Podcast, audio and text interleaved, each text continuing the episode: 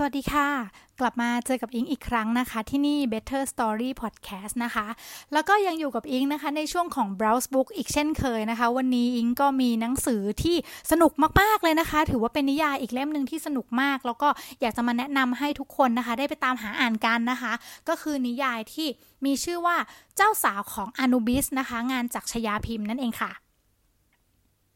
สำหรับเล่มนี้นะคะก็คือที่ตัดสินใจเลือกหยิบขึ้นมาเลยนะคะ อยากจะบอกว่าจริง ๆ แล้วเนี่ย ตั้งแต่ที่ได้อ่านทุวตารา แล้วก็ราชินีชีบานะคะ งานจากคุณธมยันตีเนี่ยนะ ก็ทำให้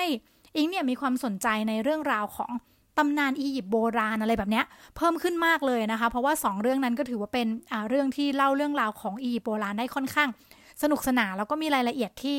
ละเมียดละไมสวยงามมากนะคะ แล้วก็โดยเฉพาะเรื่องราวแฟนตาซีต่างๆ ที่เกี่ยวข้องกับมนตราอายคุปอะไรแบบนี้นะ ก็ก็ทำให้สนใจมากเลยทีเดียวนะคะ จนกระทั่งวันหนึ่งค่ะ ไปเดินร้านหนังสือค่ะ แล้วก็สะดุดกับเล่มนี้นะคะ ที่ชื่อว่าเจ้าสาวของอนูบิสเนี่ยค่ะ ก็เลยมีความรู้สึกว่า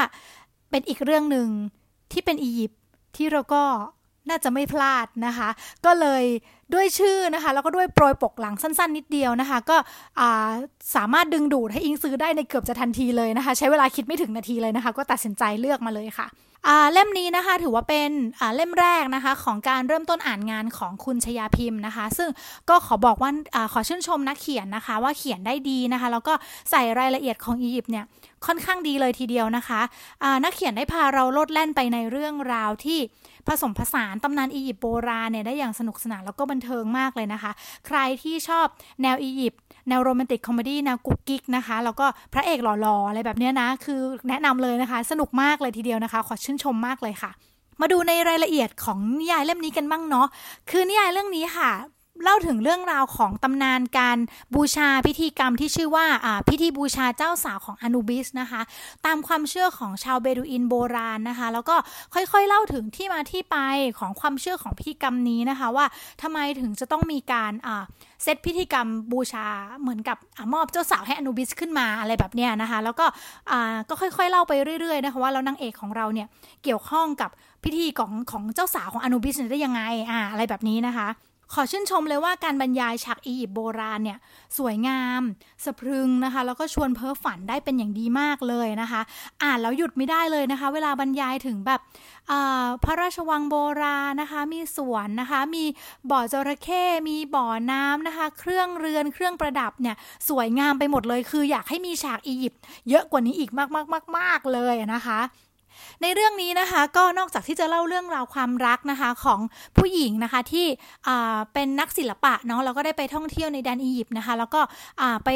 โดนตาต้องใจนะคะ กับเทพครึ่งคนครึ่งเทพคนหนึ่งอะนั่นแหละนะเราก็เลยทำให้แบบเกิดเป็นปาฏิหาริย์รักขึ้นมานะคะ นอกจากนั้นแล้วนะคะ ระหว่างทางเนี่ยในเรื่องก็มีการสอดแทรกเกร็ดต่างๆ ของอียิปต์ไว้นะคะ ที่ทำให้อิงเองก็อยากไปหาอ่านเพิ่มเติมอีกมากมายเลยนะคะ เช่นว่าอย่างนี้ค่ะ พูดถึงเรื่องของตำนานของเจ้าชายคาเอ็มวาเซตนะคะ ซึ่งเป็นโอรสของเจ้าชายรามเสสที่2นะคะ ที่อันนี้ตามที่ได้ลองหาจากวิกิมาบ้างๆแล้วนะคะ ที่ก็มีความเชื่อกันว่าเป็นทั้งนักบวชแล้วก็เป็นจอมขมังเวทด้วยนะคะ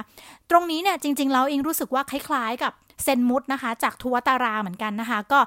มีทั้งความเป็นนักบวชแล้วก็ความเป็นจอมขมังเวทในราชสำนักเช่นเดียวกันอะไรแบบนี้ค่ะ เกรดต่อไปที่อิงสนใจเลยนะคะ ก็คือเรื่องของชาวับตีหรือว่าอูชับตีนะคะเรียกง่ายๆว่ายังไงดีอะเหมือนเป็นรูปปูนปั้นนะคะ รูปฟาโรตุ๊กตาเล็กๆอะคะ่ะที่เรามักจะเห็นนะคะ จะถูกฝังไว้ร่วมกับพระศพมัมมี่นะคะของพระราชาหรือว่าผู้ทรงเกียรติทั้งหลายนะคะ ตอนที่ระหว่างที่ทำมัมมี่ก็คือจะจะเอาชาวับตีหรืออูชับตีเนี่ยใส่เข้าไปด้วยนะคะ ด้วยความเชื่อที่ว่าเพื่อที่จะให้ผู้ตายนะคะได้มีค่ารับใช้ติดตามไปยังโลกหน้านะคะ ในเรื่องนี้นะคะก็มีการพูดถึงชาวับตีค่อนข้างเยอะเลยนะคะก็เป็นอีกเรื่องหนึ่งที่อิงค่อนข้างสนใจว่าแบบอืมแต่ละเรื่องอื่นเนี่ยไม่ไม่ค่อยได้ใส่รายละเอียดตรงนี้เท่าไหร่นะคะ เป็นเกรดอีกอย่างหนึ่งที่รู้สึกว่าเป็นเรื่องใหม่สำหรับอิงนะคะ แล้วก็อีกอย่างหนึ่งนะคะที่ถือว่าเป็นเรื่องใหม่เหมือนกัน ก็คือเรื่องของการพูดถึงเฮคาค่ะเฮคาเนี่ยในในทางอียิปต์ในเชิงอียิปต์เนี่ยนะคะ คือมีความหมายถึงพลังเวท หรือว่าพลังจากเทพเจ้าหรือจะหมายถึงอองค์เทพเจ้าเองก็ได้นะคะในเรื่องเนี่ยพูดถึงว่า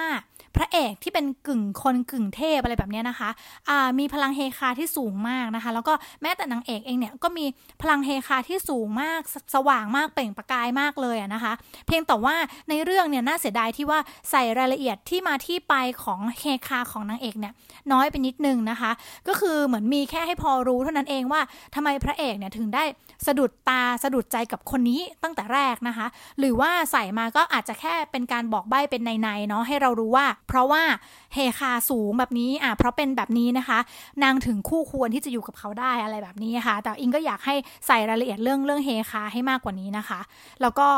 อาจจะทำให้มันสนุกขึ้นหรือว่าอาจจะทำให้อิงเนี่ยอยากไปตามหาอ่านขึ้นนะคะ แต่ว่าก็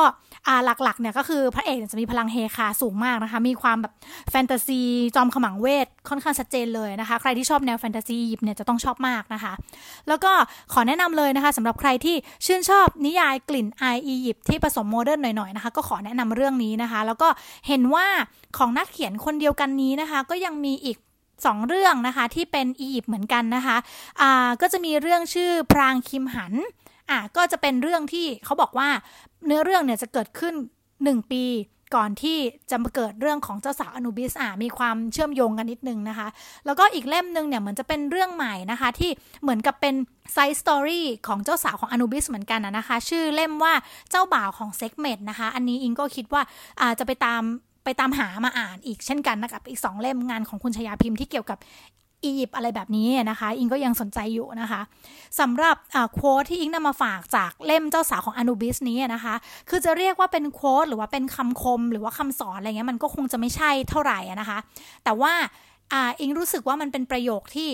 บ่งบอก mood and tone ของหนังสือเล่มนี้ได้ค่อนข้างดีนะคะ มีตัวละครตัวหนึ่งนะคะ พูดไว้อยู่ในเรื่องนี้นะคะ เขาพูดว่าอย่างนี้ค่ะ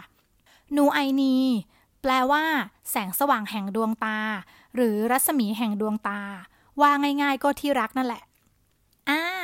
จะบอกว่าประโยคนี้นะคะ เป็นประโยคที่ บ่งบอก mood and tone ของเรื่องนี้ได้ทั้งเรื่องเลยทีเดียวนะคะ เพราะว่าพูดถึงเรื่องราวของความรักนะคะ พูดถึงเรื่องราวของความเชื่อความศรัทธาในพลังของเทพเจ้านะคะ แล้วก็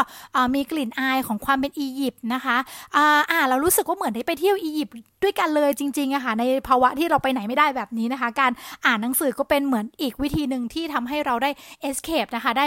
ย้ายกายละเอียดนะคะ ไปแทนใช่ไหมคะอ่าก็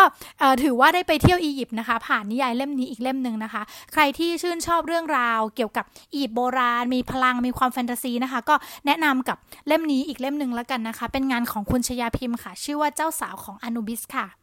ก่อนจากกันไปนะคะ ขอฝากพอดแคสต์อีกครั้งหนึ่งแล้วกันนะคะสำหรับใครที่เพิ่งมาฟังนะคะ ก็สามารถติดตามพูดคุยกับอิงได้นะคะ ทุกช่องทางพอดแคสต์เลยนะคะ อิงมีทั้ง Facebook มีทั้ง Twitter นะคะ พิมพ์ว่า Better Story Podcast ได้เลยนะคะ อยากจะให้อิงรีวิวเล่มไหนหรือว่าอยากจะให้อ่าอยากจะแนะนำเล่มไหนให้เอามาอ่านให้มามารีวิวกันนะคะ ก็ลองเข้ามาพูดคุยกันได้นะคะ แล้วก็ติดตามฟังพอดแคสต์ได้ทุกช่องทางนะคะ ไม่ว่าจะเป็น Apple Podcast นะคะ SoundCloud ค่ะ